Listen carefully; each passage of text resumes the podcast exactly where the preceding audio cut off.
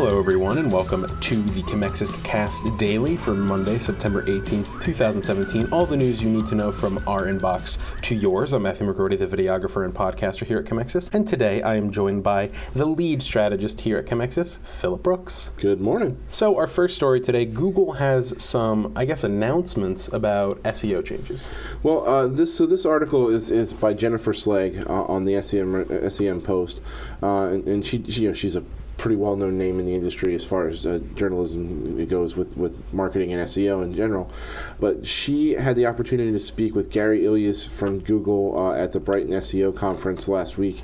And the thing that she really took away from, which, which I thought was a really interesting concept, Google's frequently updating the algorithm. We all know that changes are being rolled out daily. We never know the extent to which those changes are being made or how large they are, but based on the cadence you know, through which these are being updated, how much of, uh, as an SEO or a marketing company, are we expected to be able to not only react to these, but react properly. And Gary had an interesting point, which is that about 95 to 98% of the launches are not actionable for the webmasters at all. So a lot of the stuff that comes through that happens in the background is stuff that we really can't do anything about. So regardless of how we want to be agile and react to changes within the algorithm, most of the changes that we're seeing aren't actually things that we can do anything about, or in, in this case, need to do anything about. His stress, and Google's stress as always has been, commit to making the best possible content you can, and people will find it. So it's, I, I thought it was kind of interesting just, just from the standpoint of, you know, we're all pretty hyper aware of everything that goes on. We all, in the industry, we spend a lot of time watching the, the, the Mozcast to see if there's fluctuations fluctuations in the in the algorithm, or we look for changes and things like that, and everybody gets you know on edge when we start seeing things like that. Um, so this sort of puts that into sharp relief to really kind of understand that a lot of the stuff that you're seeing isn't something that you can actually do anything about or in fact need to do anything about and i think the it also helps draw a line between being agile and being reactionary meaning that you have to be agile to succeed in seo but you don't necessarily have to be at reactionary meaning that you know you, you have to you react with caution to any changes that you see. Yeah, I think that makes a lot of sense. I mean, some of the changes he mentioned in the article, that some of the changes that were small things, a small fix here, and you know maybe the next change is a small mm-hmm. fix over there for another country. Uh, so it makes sense. You can't right. change or fluctuate your strategy based on small changes. Yeah, and I think there's a good parallel here. Um, having worked in, in software production for many years and uh, in working in the gaming industry as well, we would do patch notes, which were essentially we would compile all the many little changes that we made over the course of time, and then just basically release once a month or however often that it was required. Here's a list of all the small tweaks and changes, things like that that you know we made to the software in this given time frame, and it didn't make sense to do each of those individually one at a time. And honestly, if you were a player in the game, again, it's probably a similar number. 95 to 98 percent of that stuff had absolutely no effect on your your, your enjoyment of the game or your interaction with the game anyway. So um, I thought that was an interesting parallel, just simply because it's.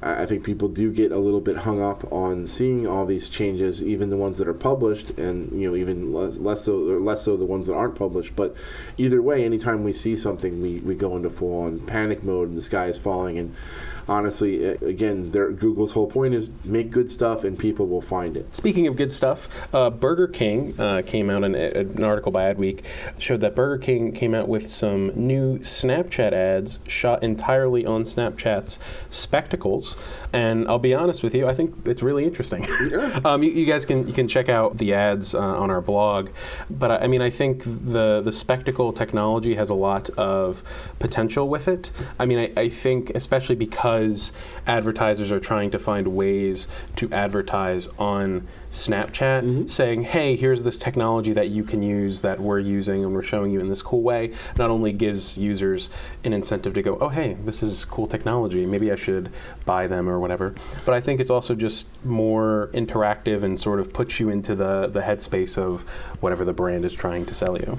Before the, the podcast started, we were talking a little bit just kind of about what, what the state of wearables are is with respect to the spectacles, the Google glasses, that kind of thing. Because honestly, I've not heard a whole lot about either one of those mm-hmm. re- up until you know very recently, and I really expected with the Google Glass thing, even though it sort of petered out prohibitively expensive for the average person and somewhat clunky in its you know in its uh, uh, rollout. But I thought that would be a bigger market by now, and honestly, it's something that's sort of trickling in, and I, I think that's interesting because I don't know if that's a resistance to people wearing them or mm-hmm. if it's a problem with the technology, nece- not necessarily meeting up with people's expectations for what they're looking for.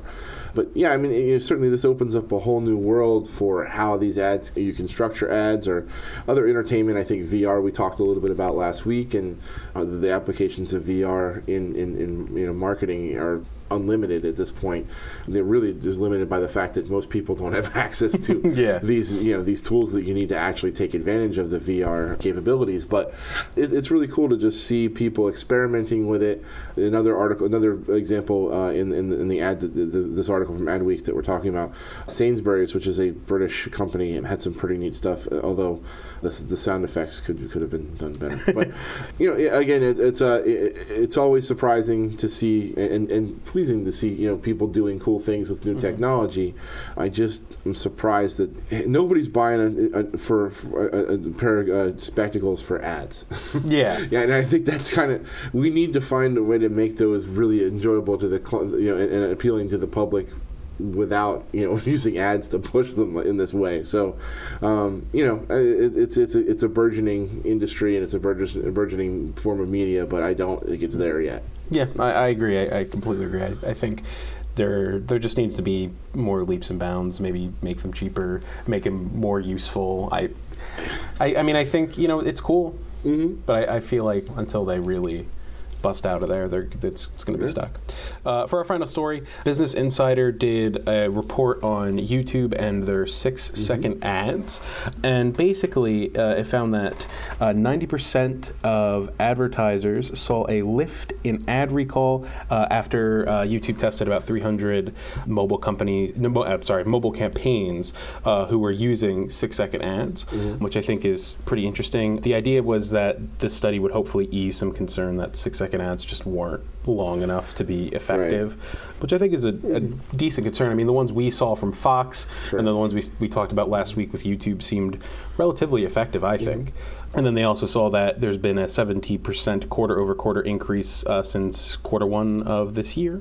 And I don't know. I think it's I- interesting to say well, the least. yeah, I mean, I think it, the thing here is to just consider the timing when we talked about last week that Facebook is actually, I'm sorry, that, excuse me, uh, that YouTube is actually advertising their own advertising platform on their services.